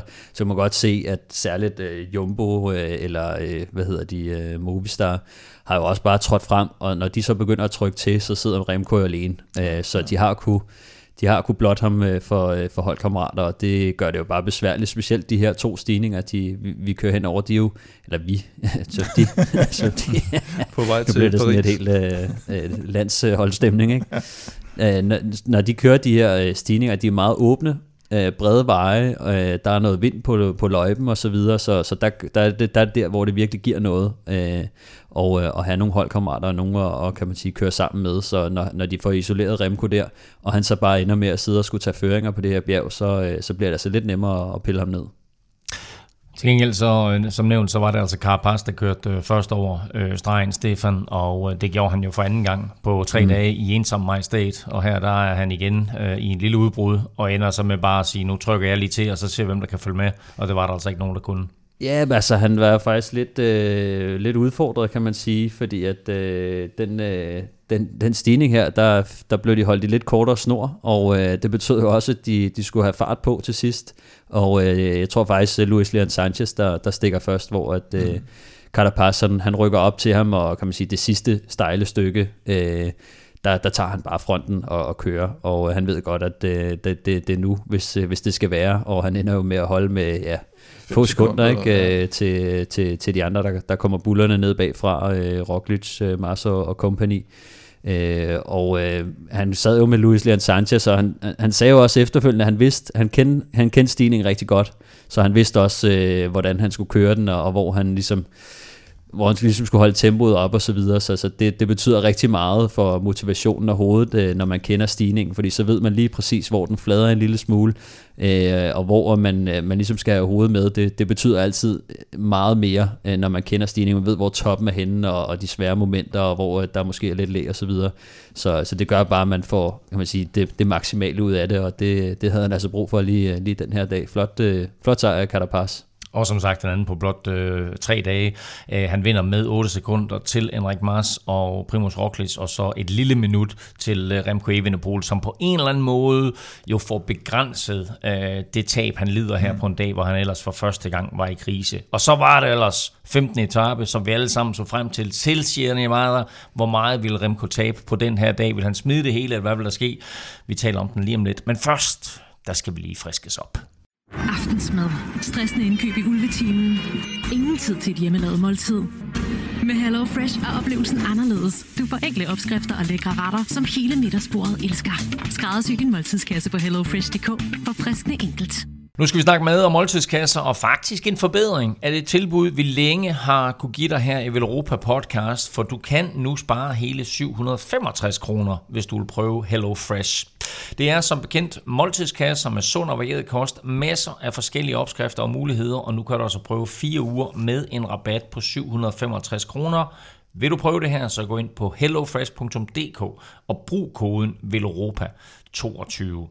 Stefan, er du tilbage på uh, HelloFresh-vognen? Jamen det er der, og det er, nu har jeg jo valgt øh, alle de hurtige retter, fordi nu, Ja, øh, nu er det hurtigt. MeToo. hurtigt. øhm, nu, nu skal det gå stærkt, ikke? Øhm, og øhm, jeg har valgt en... Øh, ja, det jeg fik i går faktisk, det var en øh, meksikansk linsegryde til ære for øh, Carapaz, havde han nær sagt. Han er dog Ja, øh, ekvadorianer. Ja, men det er jo Ved du hvad, kaldte du, bare, kaldte du den bare for ekvadoriansk øh, linsegryde? Ja, netop. Øhm, men den, den, det er en one pan, som jeg jo snakkede om tidligere. Ikke? Altså det, det hele bliver lavet i, i en gryde, havde jeg nær sagt, og øh, den tager kun 15 minutter, og så er der også vegetarisk øh, til dem, der, øh, der kan lide den slags. Bum bum. Og ved du hvad? øh, er klar over, at det der, Ej, det, det er, er det er ikke planlagt. Ej, det det er er det timet det der, for nu Det går er jeg lige og åbner, fordi det, det så for kan I to ikke lige snakke videre. Ja, vi det der, det er faktisk Hello Fresh. Ja. Vi kan snakke om, at øh, det er godt nok ikke cykling, men det er fodbold. At øh, Chicarito, hvis du kan huske ham Ja, fra ja, ja. tidligere Manchester, han er fra Mexico. Ja. Og jeg så lige et øh, videoklip med ham, at han lavede, prøvede at lave den her, det her straffespark, hvor du bare lige chipper den ind i midten, mm-hmm. og så bliver målmanden stående. Så øh, han, han, er, han er gået meksikansk øh, viralt her. Ja, Jeg ved faktisk ikke, hvor han spiller hen. Hvad så, Elming? Er der Lad os lige se, hvad du får. Nu ser vi, hvad der kommer ind ad døren. 5. Så er der lige fem opskrifter her. Det er burger. Hjemmelavet schnitzelburger. Oh, det er en af mine favoritter. Japansk oksekødsbowl. Hvidløs marineret svinekød. Pulled bean tacos, som er Den er faktisk god. Den er også rigtig god, og den er også kødfri. Og karry krydret fiskekager. Det er sådan en rigtig Baltimore Okay. Ravens ret. Kan man få så meget? Jeg får kun fire, tror jeg. Eller sådan noget. For fem. Ej, Bum, bum. der er ingen, der tror på, at det her det ikke var fake. Der er ingen, der det- tror på, at- det her det ikke var fake. Det var fuldstændig vanvittig timing. Nå. Men jeg håber, I holdt den kørende, mens jeg lige var ude og... Vi talte fodbold. Ja, vi talte, Kim han talte lidt om uh, Chicarito, men uh, Nå, jamen øh, prøv at høre. Øh, sådan går det. Hello Fresh bliver leveret her mandag eftermiddag til mig, og så har jeg mad til hele ugen. Og det kan du også prøve. Du skal bare gå ind på hellofresh.dk og bruge koden VELOROPA22, så får du altså hele 765 kroner, i rabat på din første måned. Du kan godt finde det her tilbud andre steder, men bruger du koden VELOROPA22, så støtter du podcasten her og viser HelloFresh, at du støtter os. Og du må meget, meget gerne dele koden med venner og bekendte. Gå ind på hellofresh.dk og brug koden VELOROPA22. Så skal jeg lige tage en dyb indånding her, lige forværet igen. Øhm, for i går søndag var der så kongeetappen, øh, kongeetappe, og det var både øh, Vueltaens første bjerg uden for kategori og årets højeste punkt, da målstregen inde i, i øh, Sierra Nevada skulle krydses i over 2500 meters højde. Og vinderen, Stefan, blev lidt overraskende, tror jeg godt, vi kan sige, en ung hollænder. Ja, Timen Arnsmann øh, vinder jo her fra, fra et, øh, et, et meget, meget stærkt øh, udbrud. Øh, men, men det er jo en, kan man sige, en, en, en kommende klassementsrytter, som, øh, som vi har set lidt til, øh, primært i, i år i, i Giroen og undervejs øh, i sæsonen. Han har været lidt gemt væk bag Romain Bardet, som øh, kan man sige var DSM's øh, kaptajn i, i Giroen og, og senere også i turen. Øh, men, øh, men Timen Arnsmann har altså vist øh, nogle, øh, nogle solide øh, resultater. Primært har det været, øh, kan man sige, enkeltstarter, og så på udbrudsetapper, øh, som kan man sige, de her bjergetapper, hvor han har gjort øh, ganske god figur, men, øh, men det ligner altså, at, øh, at, at den her kun 22-årige øh, unge øh, hollænder på DSM-holdet, han, øh, han måske er værd at satse på snart, fordi at med de evner, han har vist, og, og de enkeltstartsevner, han også øh, har, der kunne han være en, en meget spændende klassementsrytter øh, for, øh, for DSM-holdet i fremtiden. Og udover Arnsmans sejr, så havde de fleste, som nævnt, øh, inklusive også selvfølgelig, øh, set frem til, om Roglic og company igen kunne sætte Remco under pres, som øh, det var jo sket øh, dagen før på 14. etape, men øh, her på 15. Kim op mod Sierra Nevada, der havde den unge Belgier sådan, ja, ikke, ikke under kontrol, men han havde mere under kontrol. Ja, jeg synes faktisk, han havde det rigtig godt under kontrol, og jeg synes også, at det, det kikser lidt for, for Jumbo, fordi de er jo meget ivrige, efter de har, har set, at han er gået ned dagen før. Og så har vi etapeprofilen på den her Sierra Nevada-stien, der er klart værst i starten. Mm. Og det vil sige, de ved, at inden for de første 3-4 kilometer måske, det er der, de skal sætte kniven ind, det er der, de skal få ham, øh, få ham ned med nakken, så, så, så han virkelig kan blive sat. Fordi når kommer de længere op, så kommer der nogle lidt mere humane stigningsprocenter. øh, men, men det er ligesom om, at de får, altså, øh, Sam Omen kører nærmest, spurter nærmest bare væk fra de andre, og Chris Harper bliver sådan lidt sat, og så Roglic kan man også se, har det ikke alt for godt der i starten måske, hvilket han også bekræftede efter etappen. Øh, Chris Harper kommer så tilbage igen, da Omen er færdig med sit, og så får de sat sådan et eller andet tempo, men der, de andre sidder bare og kigger på dem nærmest, og tænker, hvad fanden laver I? Og det hele bliver sådan lidt, lidt spredt til højre og venstre, men der kommer ikke, altså det, det er ikke organiseret ordentligt, det angreb, de sætter ind. Så det bliver noget råd, og så til sidst, så sidder Roglic, så, så sidder han foran, så sidder han foran alle de andre, og så sidder han og bare befinder sig i en situation, hvor han ligesom bare sidder og trækker alle de andre favoritter og han har ikke kræfterne til at stikke af lige pludselig. Ja. Måske fordi der, der er sket alle de der mystiske accelerationer i starten. Og så sidder Remco lidt og kigger på ham og siger, skal jeg ikke bare tage over her? Og så kommer ham Favake ned, Louis Favake, Remcos hjælpebud, der kommer ned, og så sidder de egentlig og kontrollerer det rimelig fint, og der, der, der er selvfølgelig øh, lige nogen, der stikker af og sådan lidt, men det, det er slet ikke på samme måde som... som, som ja, det lykkedes jo alligevel øh, Roglic at tage 15 sekunder på Remco. Til sidst, det er klart, til sidst, der, der, der, der stikker han lige af, og Remco har også siddet og trukket meget af, af, af, af dagen, skulle jeg til at sige, men det, det, det virkede næsten som om, de kørte op af den der stigning en hel dag, fordi ja, den er 20 km lang, ikke? men, øh, men øh, altså, det, det, er, det, det er minimalt, og, og Remco er nødt til at sidde og holde det, holde det nogenlunde stramt, fordi at øh, Lopez og Henrik Mars er, er stukket lidt af fra dem på et, på et relativt fladt stykke faktisk, så han kan ikke, han kan ikke bare lade dem køre heller og, og løber tør for hjælperytter. Jeg synes faktisk, det var klogt kørt af, af Remco, fordi de sidder jo der, og han har en enkelt hjælperytter tilbage, der mm. er ved at, at brække nakken og bare prøver at holde tempoet så højt som muligt for at afskrække de andre for at angribe, men, ja. øh, men på et tidspunkt, så er det jo Lopez, han, øh, han rører afsted, og man kunne godt se, da han angreb, det var en helt anden fart, han kørte der, og det ja. var også der, at uh, Favake der, han, uh, han slog ud og siger, nu, nu, nu kan du også sætte med, nu kan jeg sgu ikke mere. Uh, og, og kort efter, så er det jo også, at Henrik Mars, han ryger afsted, og det, det var også en helt anden fart, hvor man kunne godt se, Remco, han gjorde lidt klogt i at bevare roen, ja. men han, man kunne se på ham, at han var allerede indstillet på, at nu, altså, nu kører jeg de her watt ja. til toppen, og, og ligegyldigt hvad der sker, så, så prøver jeg bare at, at bevare roen og køre og held, så hurtigt jeg kan op. Og heldigt for ham, så havde uh, Roglic de her superben, der gjorde, at han stak med ja. de to andre, for det, det, det, kunne han jo simpelthen ikke, for ellers havde han selvfølgelig gjort det. Ja, han, altså, han, altså jeg, sige, jeg, jeg troede faktisk, at han, han virkelig så ham an, og, og ville mm. sådan pine ham lidt for at sige, nu, nu lader jeg Remco føre, øh, mens han er lidt under pres af Henrik Mars, og så kommer han med et ordentligt angreb øh, senere hen, men, men det viser sig faktisk, at han ja. ikke havde så mange kræfter selv, og, og var lidt i, i krise, hvilket man også kunne se, at han, han blev lidt ved med, at, som du selv siger, i starten af stigningen, var han ikke helt koordineret med, ja. med holdkammeraterne, og søger også, kan man sige, bagenden af, af gruppen ofte, ja. hvor man godt kunne se, at jeg sad og tænkte, enten så vil han gerne angribe, og gerne vil sådan gemme sig lidt væk og tage så meget læ som muligt, øh, eller også så, så er han presset, og ja. man kan sige, det, det endte måske med at være lidt en blanding, øh, hvor han ja, alligevel... det virkede bare som om, de var sådan lidt overtændte i starten, altså de var sådan ja. helt høje på det der, der var foregået dagen før, og så var det som om, at de var bare sådan helt ukoordinerede tre rytter ja. for samme hold, der bare kørte Men i hver sin ret. Det er også, hvad der sker, når man lige pludselig ser sin åbning for at, at vinde uh, Vueltaen, ja, ja, ikke? og man ved, at okay, vi burde have overtaget på Remco, vi skal bare, øh, vi skal bare eksplodere hele lortet øh, tidligt, og så regner vi med, at Roglic han er stærkere, og det endte så bare med, at han var nok ikke stærkere, men øh, de var nok meget lige på den der stigning, men, ja. men Roglic han får jo kan man sige, kørt meget stigning op øh, i, i læ af, af Remco, og det er jo nok også det, der gør, at han lige kan tage de der øh, hvad er det, 14-15 sekunder på, på Remco. Øh, øh, altså, man kan jo også sige det på den måde, at hvorfor, hvorfor lægger de pres på der i bunden af stigningen, når det er sådan, at de ikke rigtig har ramt højderne der endnu. Vi har set, at Remco han knækker, når det er sådan, at det er oppe i de høje højder. Ja. Og så ved jeg godt, at det er fladere der, men altså, øh, Remco kan jo øh, sagtens, den måde, vi har set ham køre på, sidde med i bunden, og også på de stejle stigninger. Mm. Så der er ikke, altså det, er, det, er det lidt en fejlslagen taktik, at de prøver på at knække ham så tidligt, og er det sådan lidt overmodigt, som du også lidt inde på, Kim, fordi det er sådan, at, at de måske var sådan lidt hyped oven på det, der var foregået dagen før. Skulle de have ventet, og så sagt, fint nok, når vi rammer øh, 1800 meters højde, eller 2000 meters højde, de skulle helt op i 2510 meters højde, det er der, vi slår til.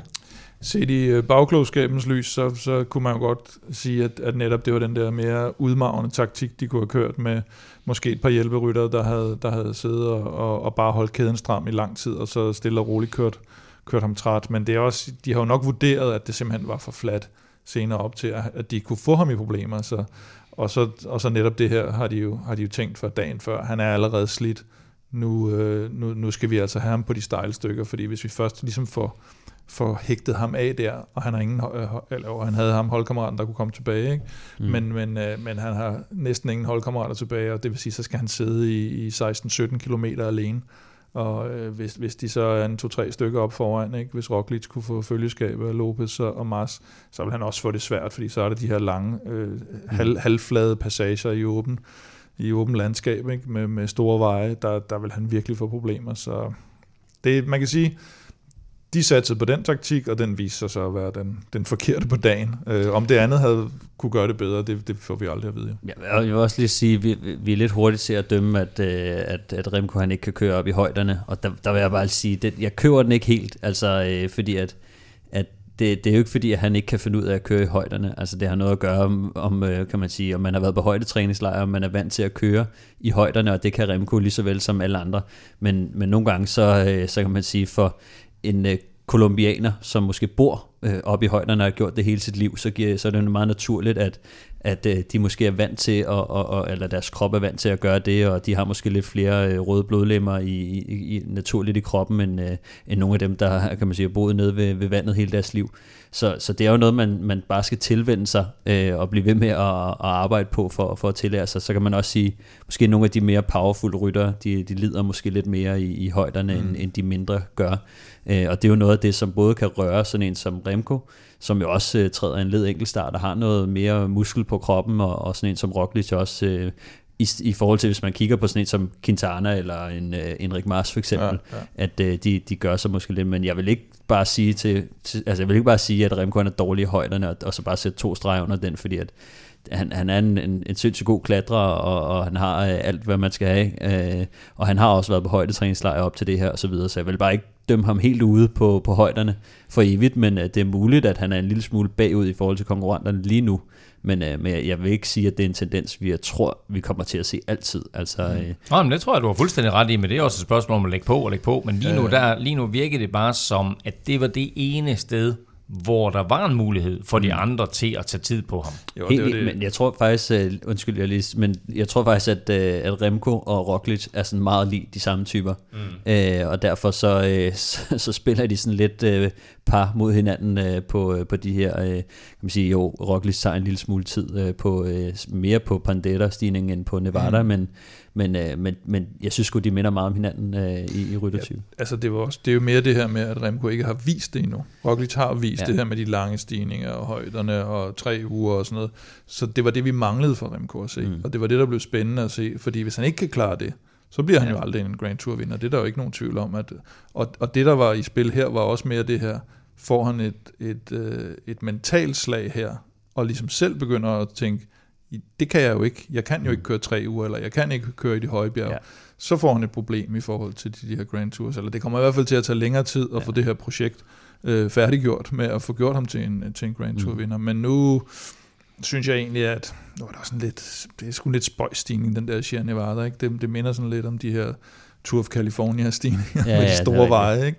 Øh, så, så, men, men det var, det var i hvert fald rigtig godt kommet igen rent mentalt, og han gjorde det i hvert fald helt rigtigt. Man kan, man kan diskutere, om Jumbo gjorde, gjorde det rigtigt, eller skulle have gjort noget andet, men man kan ikke diskutere om, at, at Remco han forsvarede i hvert fald uh, alt men, det, han kunne. Men altså det, man så også skal sige, det er, at jeg, jeg tror, vi kommer til at, desværre kommer til at se mange angreb på, på Remco øh, i de afsluttende, øh, og, og selvom kan man sige, profilerne ikke ser så øh, frygtelig øh, skræmmende ud, øh, når man mm. kigger på dem, så tænker man, okay, det burde han kunne overleve. Og det tror jeg egentlig også, han kan, men jeg tror bare, at motivationen er så høj hos de andre.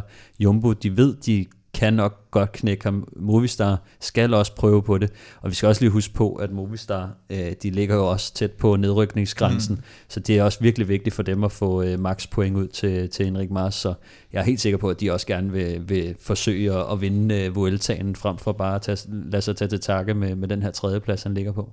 Vi har en uh, spændende sidste uge foran os, øh, og vi kommer tilbage til en gennemgang af de resterende etaper øh, lidt senere. Tim Arnsman, han vinder altså 15. etape til Sierra Nevada i ensom majestæt med 1.23 til Enrik Mas og med Miguel Angel Lopez på tredjepladsen i samme tid. Roglic kom ind 1.44 efter, og Remco altså 15 sekunder senere 1.59 efter.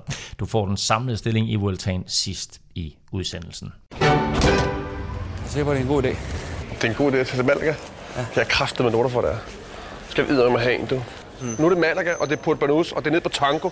Stor bøf, Havana Club, og så er det byen. Vil du også til Malaga og køre på cykel, eller måske bare nyde solen, så har du chancen nu, fordi om lidt, der trækker vi lod om en Velropa Cup, men her under Vueltaen, der har vi altså som sagt også en lækker ekstra præmie, for du kan vinde et cykelophold i Spanien. Det er et tre-dages ophold med morgenmad på Bike In, Bike Out hotellet La Ventana, kaldet det lille cykelhotel, som faktisk er ejet af et øh, dansk par og ligger direkte på bjergvejen. Vi trækker lod om opholdet blandt alle vores 10 støtter efter Vueltaen, og det vil faktisk sige næste udsendelse på mandag, så det er sidste chance for at støtte på 10.dk, hvis du skal være med i lodtrækning her om et 3-dages ophold på Laventara. La Ventana hedder det. Øh, Stefan, i dag skal vi til gengæld have fundet vinderen af en Velropa Cup.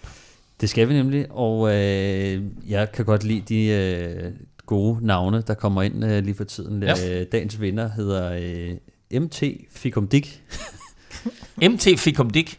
Yes. Sådan. Mm-hmm. Jeg ved slet ikke, hvad, hvor, hvor det egentlig kommer fra i, i sagens natur. Det kunne jeg spørge jer to historikere om. Altså ordet Fikum Dick? Det er sådan noget øh, fjol. Ja. Eller okay. agtigt, er det ikke? Det, jo, måske ikke dick. nogen ja, det er sådan noget, det er sådan noget fikum dick. Det er jo sådan noget, det var sådan noget Jumbo lavede i starten af Sierra Nevada-stigen. Ja, det, det, var, faktisk, det, var, jamen, det, jamen, det var faktisk noget værre fikum dick. Ja, det var fordi noget fikum ja, dick, det var. fikum dick er ligesom træls. Det kan faktisk både være godt og skidt. Ikke? Er det rigtigt? Kan træls være godt? Ja, det kan, det kan altså... Som kontrast til noget, der er rigtig træls. Nej, det, det, det, er, det, er om rigtig, ej, det, det er rigtig træls, kan ikke være godt. okay. Men, øh, men, men fikum dick, kan det godt, kan det godt være godt? Ikke, du er sådan... Når Jeg man tror, du vinder en tænker kop, på kaffemik eller sådan noget. Kaffe mik. Ja. Nå, nå. Prøv at, men altså, fikum dick, det er sådan, ja, du ved, lad, lad os bare kalde det fjol. Anyway, du har vundet en kop for pokker. Så øh, kæmpe stort tillykke til MT. Og øh, sidder du derude og tænker, at øh, det var ærgerligt, det ikke lige var dig, der var med til at fik kom det en kop hjem på 10 det gå. Læg, læg mærke til. Nej, det kan, det, kan, det kan man faktisk ikke rigtig sige. Kom Nå, det, anyway, du kan støtte os på 10.dk, og du finder link både på velropa.dk og på 10.dk, og husk, at øh, for alle vores lodtrækninger, gør vi jo på den måde, at for hver femmer du donerer, der får du et lod i puljen, så større beløb ved flere lodder, og dermed større chance for at vinde. Mange tak for støtten til jer alle, og naturligvis stort tillykke til MT med din kop, og øh, smid endelig lige et billede eller to op på de sociale medier, øh, når du har fået koppen, når du sidder og drikker af den. Og øh, mens der køres øh, Grand Tour i det solrige Spanien, så blev øh, Tour of Britain skudt i gang søndag, og det gjorde det naturligvis, fristes man til at sige, med en regnfuld første etape i Skotland. Ja, hvad skulle det ellers være i Skotland? ja, men øh, hvad hedder det? Israel øh, Premier Tech, som vi ved, de er jo ude på, øh, på en pointmission her i, i efteråret, for, for ikke at, at skrue ud af det gode World Tour selskab, og øh, de havde jo også, øh, hvad hedder han, øh, Sepp van Marke vandt jo faktisk et løb over i USA her, og, øh, og nu har vi så øh, ham her, øh, den 22-årige New Zealander Corbin Strong, som vinder første etape af, af Tour of Britain foran øh, Omar Frejle fra Ineos, og så øh, Uno X-talentet Johannesen, men ikke Tobias, men Anders Johannesen, hans, øh, hans bror. Og så øh, Pitcock bliver femmer, og Charming bliver, Charmik bliver nier. Prince Charming. Prince Charming. Jeg vil også lige sige, at Israel de er så godt som rykket ned. Altså, Ja, de er- skal virkelig, Er de det? virkelig, ja, det er de. De skal bruge, øh, jeg tror, de skal hente øh, er det plus 800 øh, UCI-point på de andre. Altså, det vil Mhm. sige Lotto og Movistar, eller hvem de nu øh, kan komme i nærheden af. Ikke? Øh, Og så er det noget med, at det kun er de 10 bedste, der Ja, har point præcis. på holdet. Det Så vil jeg er sige, ikke sikker på, at ham her Corbin- Corbin, han, øh, Hans, og øh, Sepp van Marke har jo egentlig heller ikke kørt nogen point Det hjem. er bare at sende ham Corbin ud i nogle endagsløb rundt omkring og sikre Han, sig nogle point. Ja, man skal jo, virkelig øh, tage mig. Han, han her, løbet, så... han får jo kun 20 for sådan en sejr i uh, Tour of Britain, uh, så, så der er lang vej uh, stadig. Plus at de mener du 20, lige. de kommer højst sandsynligt ikke til at tælle, fordi han kommer nok ikke i, i top 10 på, Nå. på holdet, så det, det ser sort ud, lige hvad, hvad det angår. Og det var det, vi også har talt om tidligere. Om, øh, jeg mener, Sepp van Marke får 200 point måske for at vinde det her Maryland uh, Classic et eller andet, der bliver Mm. kørt første gang i et endagsløb, og så får han 20 for at vinde uh, første etape af Tour of Britain, som jo er et meget mere uh, velrenommeret løb, Ja. kan man sige, end det andet. Ikke? Så det er også de her forskelle, hvor man kan sige, giver det overhovedet mening, at du, at du lægger sådan en opreddet nedrykning på sådan nogle synes, mærkelige... Mange gange, altså nu har UCI pointsystemet været kritiseret for, for Mhm. alle ledere kanter, særligt i år, hvor at uh, mange bliver fortørnet over, uh, hvor lidt der er noget, der giver, og, og hvor, fordi det har jo ikke betydet så meget førhen. øh, lige pludselig så, så begynder man at sætte mere pris på det. Vi synes jo, etappesejr er noget af det største at vinde, fordi man kører først over stregen, og holdet får meget eksponering og så videre, men usi- øh, så pointmæssigt, der Mm. giver det next to nothing i forhold til endagsløb, og i forhold til øh, klassement i, i, i etabeløb. Så, øh, så det, det, jeg tror sgu des, desværre, det bliver en, øh, en, en- mission impossible for Israel at, at, at køre sig ind i, i det fine selskab. Og det kan jo så åbne døren på den lange bane for øh, Uno X, som jo naturligvis håber på at få en, øh, en øh, World Tour plads ganske snart. Ja, ja. Det, der vil jeg faktisk også sige, noget, fordi at hvis Israel så rykker ned, øh, så kommer de højst sandsynligt til at tage et wildcard, og, og hvis de begynder at tage et wildcard, så ser det lige pludselig endnu mere skidt ud for Uno X i forhold til, altså hvis der kun er et hold tilbage, Mm. lad os nu sige Tour de France, øh, så er der to hold, der skal Mm. have et wildcard, så vil man gerne have Israel med, fordi der har et stjernespækket hold, og så skal de måske også lige have et fransk hold med, et eller andet B&B Hotels eller et eller andet, ikke? som øh, lige pludselig har en fransk stjerne. Så det kan blive ret svært for Uno X at få. Øh, jeg tror til forårsklassikerne ligger de rigtig godt til, og spændende hold, særligt med Christoph, men, men det kan blive lidt svært i, Mm. i den franske kabale der, øh, om, den, om højst sandsynligt Men- den sidste wildcard. Og man har vel stadigvæk også den her med, om så alle de hold, der rent faktisk er kvalificeret til World Touren, så gerne vil være på World Touren. Det er vel ikke fordi, at du er kvalificeret til den, så behøver du jo ikke. Altså ligesom Alpecin har ikke været på World Touren. Øh, hvem er det mere? Total Energy øh, Ja. og alle de her, som jo vælger af Mm. grunde, som formentlig har noget med, med det her øh, bankgaranti, og det koster det hvide øjnene at være med i World Tour. Mm. Hvis du har de her topryttere, så kommer du alligevel med, Ja. fordi du bliver inviteret. Ja, så der kan være nogen, der vælger det fra, og så kan Israel jo måske være inde i det gode selskab igen. nu, nu tror jeg jo, Alpecin skal op, øh, i hvert fald hvad, hvad jeg har forstået Så man skal det simpelthen hele. op nu. Nej, det skal ikke. Men for eksempel uh, Total Energies uh, tror jeg ikke skal op, og kan heller ikke rykke op. Men til gengæld, mm. Så fordi de har kørt så mange point i de år, så ligger de til at få et wildcard, uanset. Mm. hvad.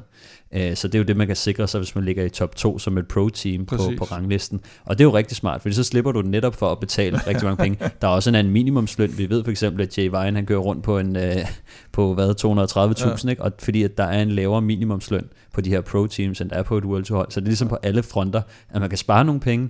Til gengæld, så er der ikke nogen garanti, hvis man får et dårligt år, for eksempel. Mm. Så er du som pro-team, så er du ikke øh, garanteret noget Eller som inden helst. de profiler bliver skadet.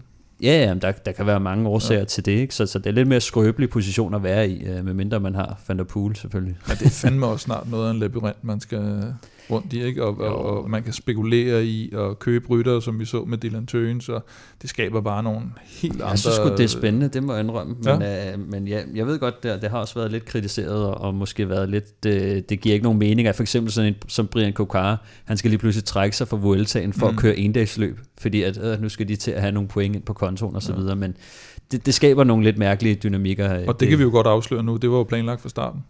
Det sagde Changizi jo, da han var med i vores, ikke på mikrofon, for mm. det måtte han nok ikke sige på det tidspunkt. Ja.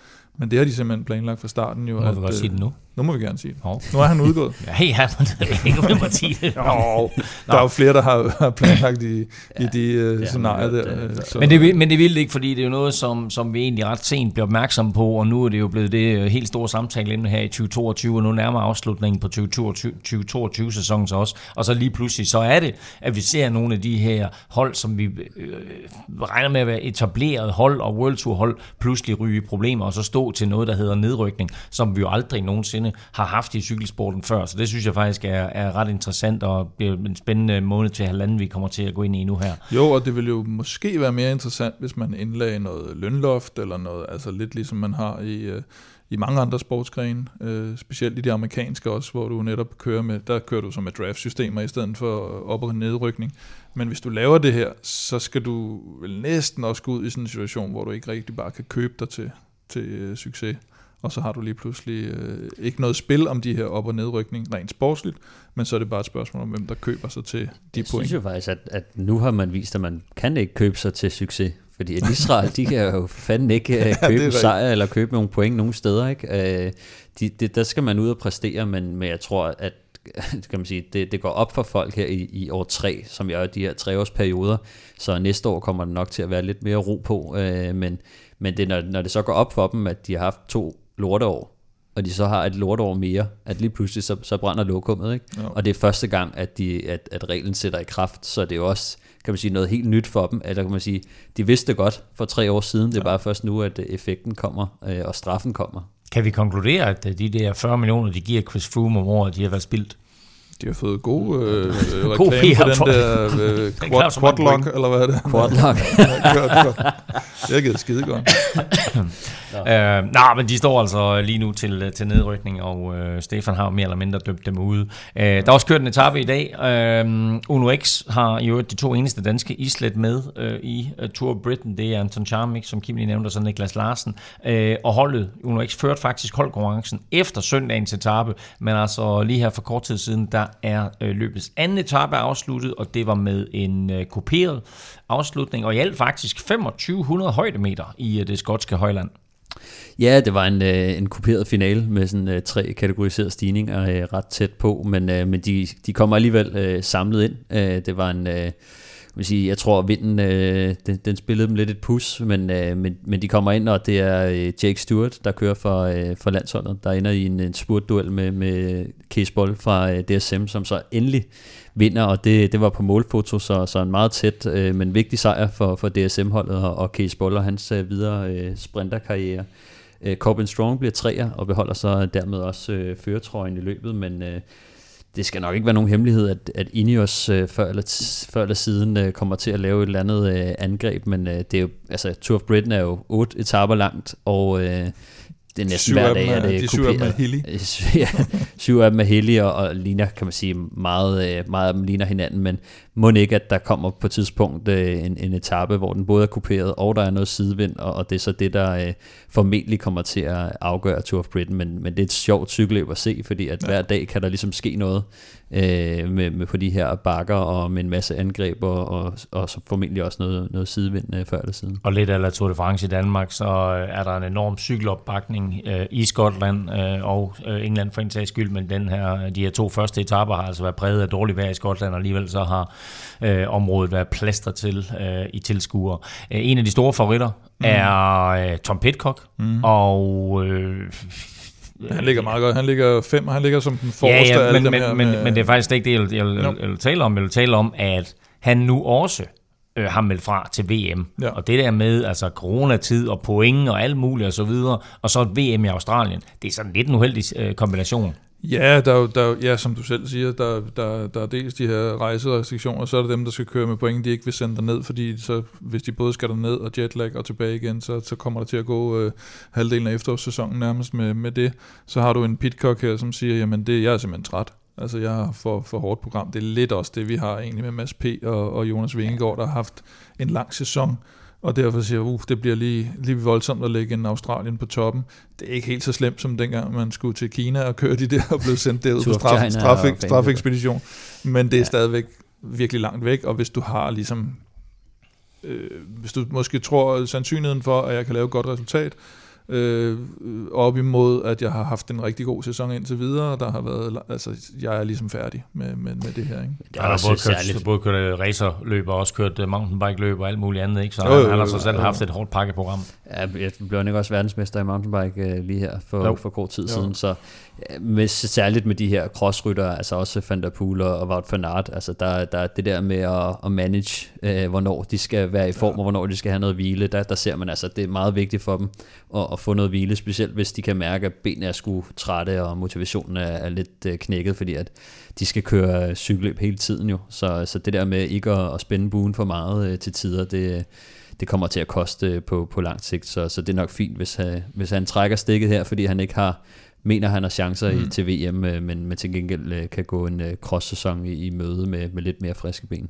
Nu må vi se, om han ender med at vinde uh, Tour of Britain. Han er i hvert fald en af de helt store favoritter. Uh, løbet bevæger sig, uh, som sagt, nu efter to etapper i Skotland. Uh, sydpå ned gennem England og slutter så på søndag med en 165 km rundtur på Isle of Wight i uh, den engelske kanal, hvor løbet måske afgøres på den aller sidste stigning op mod turistattraktionen The Needles. Vel Europa Podcast præsenteres i samarbejde med Odset fra Danske Licensspil.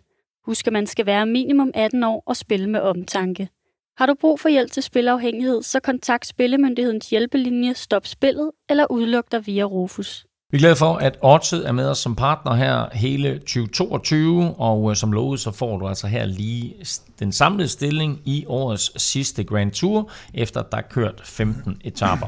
Remco Evenepoel fører, og det gør han nu med et minut og 34 ned til øh, Primoz Roglic, og så med Henrik Mas 2.01 efter. Så følger på fjerdepladsen Juan Ayuso. Vi har talt om ham mange gange.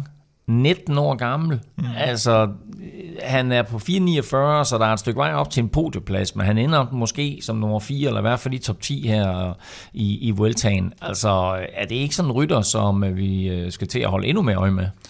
Jo, jeg synes egentlig, det var sådan... Nej, man havde måske regnet med, at de kørte mere for, efter uh, José Almeida. Og, José? hans bror. hans bror. Uh, Joao.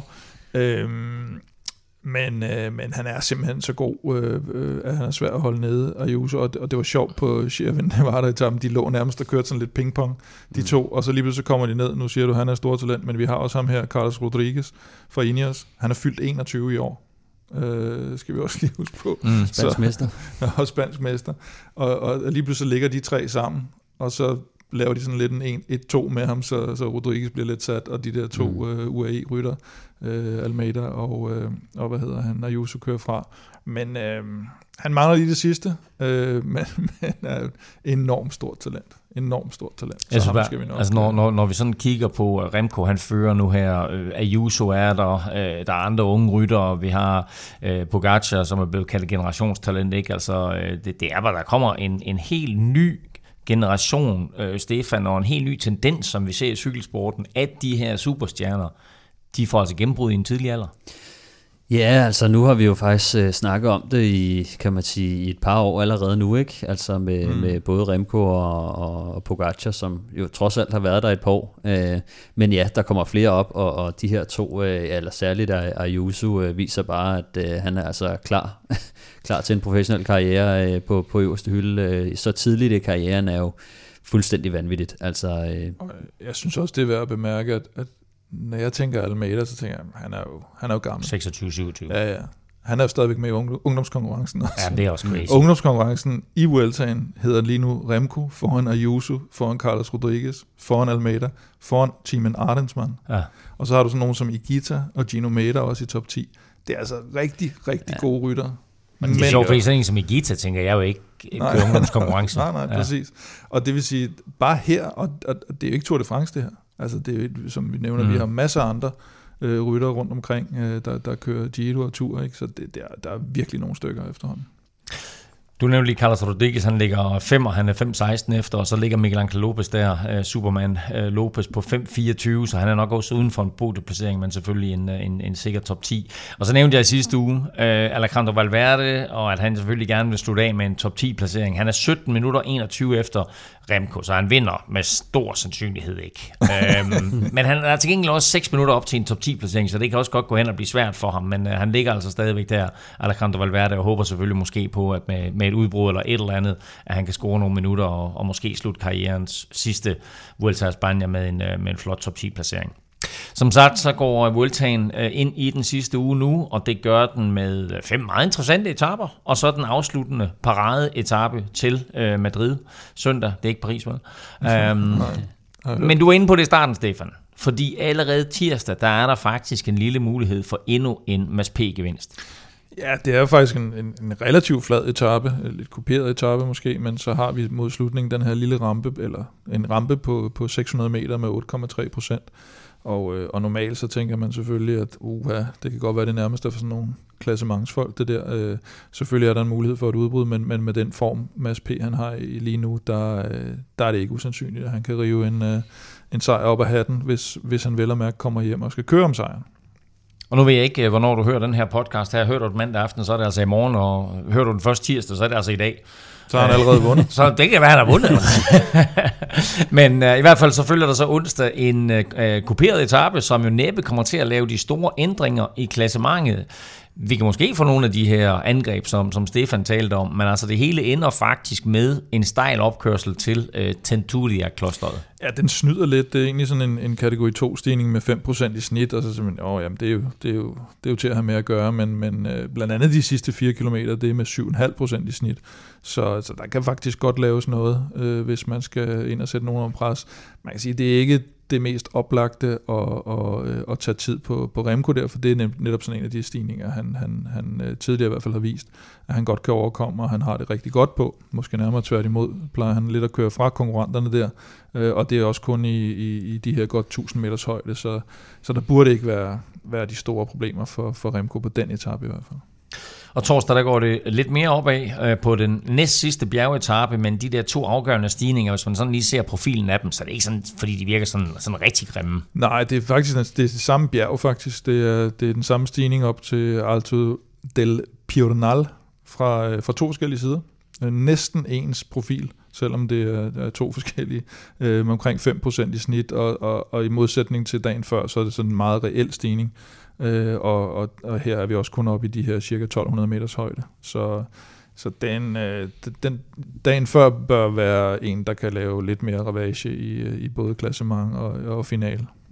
Og så glæder jeg mig til fredag, fordi øh, det er igen kuperet, øh, og der er to kategori 2 stigninger, og nu skal der ikke gå alt for meget øh, sådan dansker klap i den, men altså helt ærligt, den kunne godt ligge til MSP.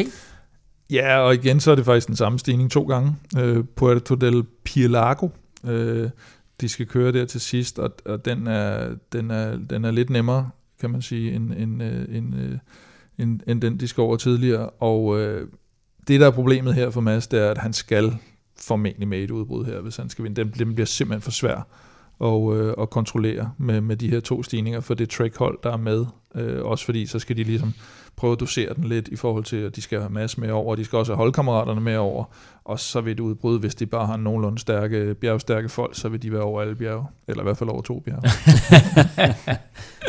og lørdag, lørdag, der skal vi så have afgjort Vueltaen. Der er hele fem stigninger inden målstregen i Puerto de Navacerrada, som ligger i 1600 meters højde. Ja, jeg tror nu, det er 1800, men øh, hvad hedder det? Og det var jo der, han kom i problemer sidst, uh, Remco, som man kan sige, han er, hvis, hvis vi skal tage en eller anden tendens, så er det, han er ikke glad for, for 1800 meters højde uh, slutninger, men uh, det, jeg, jeg tror, det skal, være, det skal være noget angreb langt udefra. Og det kan også godt komme til at, at ske, som, uh, som Stefan lidt var inde på.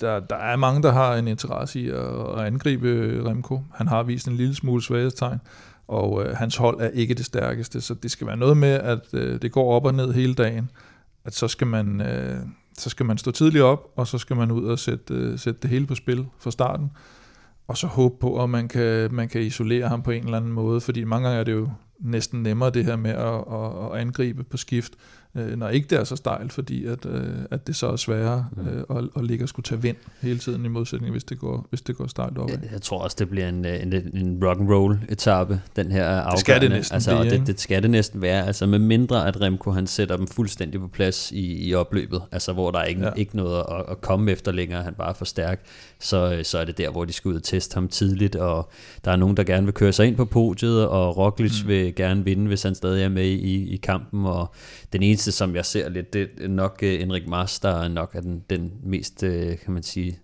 sandsynlige vil gå, vil gå efter et podie eller, eller lægge noget uh, værdi i det. det. Det tror jeg ikke, at hverken Roglic eller Remco vil gøre, uh, Nej, hvis altså, de kommer ind. Uh, så har Remco, kan Remco måske få den der hjælpende hånd ved netop, at de der sekundære placeringer begynder at køre mod hinanden. os, der måske vil køre noget Carlos Rodriguez eller UAE med, med Ayuso, der, der lige pludselig kan komme i en situation, hvor hvor de har en mulighed for at komme op i, i nærheden af noget podie, mm. og så sætter de noget hold op og, og, og, og, ja. og skal prøve med det, og så kan Remco egentlig blive reddet af det, at det faktisk bliver de andre placeringer, der, der, der bliver kørt vedløb om. Og søndag, der finder vi så ud af, hvem der står øverst på podiet, fordi der kører rytterne de her 97 sådan forholdsvis flade kilometer ind til Madrid, og det vil selvfølgelig være fedt at se Mads P. blande sig i spurten, og måske endda vinde, men hvad kan vi ellers sige om øh, etappen her? Ja, der er ikke så meget at sige. Altså, andet, det, det er jo sådan lidt, det, er, det minder lidt om Paris, kan man sige, med at de, at de kommer ind til byen øh, i Madrid der, og, og med, med små 50 km til mål, der rammer de øh, målstregen for første gang, og så er der omgang derinde. Øh, vil sige, Mads er jo, er jo klart blandt favoritterne, øhm, men hvis han skulle være stor favorit, synes jeg stadigvæk, at så skulle vi have haft en eller anden lille, et eller andet lille benspænd på vejen, og i form af en, en, en lille rampe eller noget hårdt i finalen, der gjorde, at han, at han mere kunne, kunne udnytte den fordel, at at han er simpelthen er den stærkeste og er i bedst form. I en, i en mere ren spurt, der, der bliver det mere lige blandt de, de sprinter, der er tilbage, øh, kunne jeg godt forudse. Men så skal han nok, eller øh, 7-9-13, have overragt den øh, grønne trøje i hvert fald. Så han kommer formentlig på podiet i, i Madrid. Og jeg har ikke helt taget dansker klaphatten af endnu, så øh, jeg ser ham vinde tre etaper i den kommende uge, og dermed sætte dansk rekord med fire etappesejre ja. I en Grand Tour. øh, så øh, jeg hæpper, jeg hæpper på Mads, og øh, håber da i hvert fald på mindst øh, en, en etappesejr mere til ham. Vi har øh, de sædvanlige spiltips liggende på Odds.dk, Velropas vinder, Stefans Staltip og Plæstners podie, og øh, nu nærmer Vueltaen sig sin afslutning, øh, og den ligger til Remco, men er det også ham, der kommer til at vinde samlet? Ja, det tror jeg. Det tror jeg, som det ser ud nu. Jeg var rigtig, rigtig meget i tvivl efter, efter lørdagens etape. Jeg synes, han fik det samlet rigtig godt op øh, søndag, og øh, jeg har svært ved at se, øh, jeg kan også se øh, inde på sociale medier, jeg er ikke den eneste, der kalder tredje uge for ret human. øh, det, det skal være Det er jo sådan et udtryk andet- nu, jo. Det skal være sådan noget Hail Mary-taktik øh, i, på lørdagens etape, ikke? Hvor, hvor der bare bliver angrebet fra starten, og der sker et eller andet mystisk. Ellers så tror jeg altså ikke rigtigt, han, han, øh, han kommer i problemer. Det, det, Kongetappen blev sådan klassementsmæssigt en lille smule fuser, fordi det, det blev den her lange maraton stigning, og der skete egentlig ikke rigtig så meget undervejs. Det blev sådan lidt stillingskrig. Øhm, så, så hvis ikke det blev der, så tror jeg egentlig, at de får svært ved at få skovlen under. Jeg tror også, at nu, nu får han en hviledag, og så kører de en flad etape, og så en uh, mellemetape, der burde passe ham uh, rimelig godt. Ja. Altså, der tror jeg også, at uh, det her århundredes talent, han, uh, han kan restituere meget godt på de her, kan man sige, en hel hviledag, og så en, en, en, en fladbanedag, så har han uh, to, uh, to og en halv dag nærmest til at, uh, til at blive frisk i. Det, det, det tror jeg nok for ham til at, til at komme over de her sidste par stigninger, som heller ikke er, er alt for voldsomme. Så, mm. så det der halvanden minut, han har til Roglic, det, det tror jeg mere eller mindre godt, han, øh, han kan forsvare. Intet er afgjort endnu. Vi ved på søndag, hvem der vinder Vuelta a España, men lige nu, der skal vi have fundet vinderen af dagens quiz. Og øh, spørgsmålet var jo forholdsvis simpelt. Ja. Hvilke to danskere ud over Mads P. har vundet en etappesejr i to Grand Tours på samme år? Og nu laver jeg lige lidt reglerne om, fordi du satte sådan lidt tanker i gang, Stefan, da du sagde det der med, at, øh, at serveretten var ude af spil. Mm. Så derfor så skyder I nu, og jeg vil sige, I får fem skud hver. Og øh, Kim har selvfølgelig serveretten, han må skyde først. Og så er der et point. Og der er to point at spille om, der er to danskere i spil. Og så får I et point, når I rammer et korrekt navn. Så øh, I har fem skud hver. Kim, du starter. Yes. Liborg Hårdt. Bjarne Ries. Bjarne Ries simpelthen. Ja, Bjarne Ries. Ja, hvornår skulle det have været? 94. Bjarne Ries vandt en Tour de France etape i 94, men han vandt ikke andet det år. Pis. Til gengæld så vandt han både syvende etape i Vueltaen og turen i 93. Nå, men det var tæt så der på. var et point. Jeg mente egentlig Og 93. alligevel for sådan en svipser. Stefan, øh, øh, kyllingen. kyllingen er ikke korrekt. Han har vundet etaper i mange forskellige sammenhænge, men aldrig to i to forskellige Grand Tours. Jeg troede faktisk, du ville sige Rolf Sørensen. Ja. Så det vil jeg sige. Og Rolf Sørensen er fuldstændig Forkert. forkert. Fedt, mand. Så, øh, Så, siger, vi, så skal vi til at trukke så mod siger røven jeg nu. øh, Kim Andersen. Heller ikke. Nej, det kan ikke være... Nej, det kan det ikke være. Det kan det simpelthen ikke være. Men han skal jo siges. Ole Ritter. Heller ikke. Nej, ja, det, Men det er rigtigt, det er, han skulle siges. han skulle siges. Ja. Han var vores første etapevinder nogensinde i en Ja, Grand men Tour. jeg vil ikke have, at det var ham, og jeg 1967, ikke hvor han vandt sagt en enkelt start Nå, i uh, Giroen i øvrigt. who the fuck? Jeg øh, kommer med en lidt kontroversiel en her. Ja? Jakob Pil. Heller ikke. Hvor mange har vi efterhånden tilbage? Jeg har gættet tre nu. Der er mange. Nå, men hvor mange skud har vi Nå, tilbage? jamen, jeg skulle tre Du gange. har mere. et tilbage. Du har to tilbage, Kim. Jeg har Nå, to to tilbage. Øh, hvem fanden har vi? Ah, Hvor skal vi hen? Hvor skal vi hen? Hvor skal vi hen? Der han vandt, og der han vandt. Vi Ja, skal, det jeg skal bruge et navn. Ja, det skal du. Jeg synes, den er svær. Jeg siger... Åh, jeg siger... Nej, den er svær. Nu skal du sige noget. Ja. 3, 2, 1. Jeg skal bruge et navn. Det er lukket nu. Ja, den er lukket Du kan ikke tælle, ikke- du kan ikke tælle ned, Så- og så, så- har det ikke så røg- konsekvens. så røg Så den. den, Ja, så den Stefan? over til dig, Stefan. Øh, Jørgen Markusen. Nej, heller ikke. Satans. Du har et skud tilbage, Kim. Kan jeg bare sige... Tre. Nej, det er så... øh, Nicky Sørensen. Heller ikke. Ej, det var faktisk, øh, Ja, men jeg det kan var faktisk min, min sidste. Ja. Hvad fanden er det, vi mangler? Øh, der mangler en, ja. Ja. Øh, Jørgen V. Jørgen V. Er heller ikke rigtigt. Jeg tror kun, Jørgen V. vandt en enkelt etape i Grand Tour sammenhæng, og det var i... Kun én enkelt. 19, 1985 i, Ja, øh, ja, ja, i Tour de France. Men 1988, der blev der vundet en etape i Tour de France på 19. etape, og der blev også Er det vundet... Johnny Vels? Det er nemlig lige nøjagtigt Johnny Vels. Kæft. Det var godt, det fik Så jeg han lige på fem, sidste... 15. etape i Vueltaen. Femte og sidste bud der. Ja, den så, har jeg gemt. så ligesom... ligesom Hop, hop, hop, hop, hop. Jeg gemte den jo ligesom nej, i det gjorde du ikke. I Den var, den var smuttet. Den var smuttet. Øhm, så... Øh, ligesom, ligesom Mads Det P. er kun de store, ligesom der kan tage to, P, så har to Johnny point i en quiz, ikke? så har Johnny Vels øh, vundet en etape, både i Tour de France og i Vuelta a Det troede España. jeg sgu ikke, havde. Men der var et enkelt point til Kim, og dermed så fører Stefan nu 29 28 i øh, Nu have quizzen. givet to. Vi høres ved på mandag, hvor vi jo altså som sagt ved, hvem der har vundet Vueltaen. Indtil da, der kan du følge Kim og Velropa på Twitter på Snablag Velropa. Stefan finder du på Snablag Stefan Djurhus, og undertegnet finder du på Twitter, Insta og Facebook på Snablag NF Elming. Husk også at følge vores nye Instagram-profil Velomandsholdet, der jo altså allerede har over 15.000 følgere. Og ved du ikke helt, hvad du skal lytte til nu, må jeg så anbefale podcasten NFL-showet, hvor Thomas Kvartrup og undertegnet i morgen tirsdag laver vores store power ranking forud for NFL-sæsonen. Tak for nu, tak fordi du lyttede med, tak til alle vores støtter på tier.dk, uden jer ingen vil råbe podcast, og naturligvis tak til vores partner fra Orted og Hello Fresh. Støt dem, de støtter os. Hasta la vista.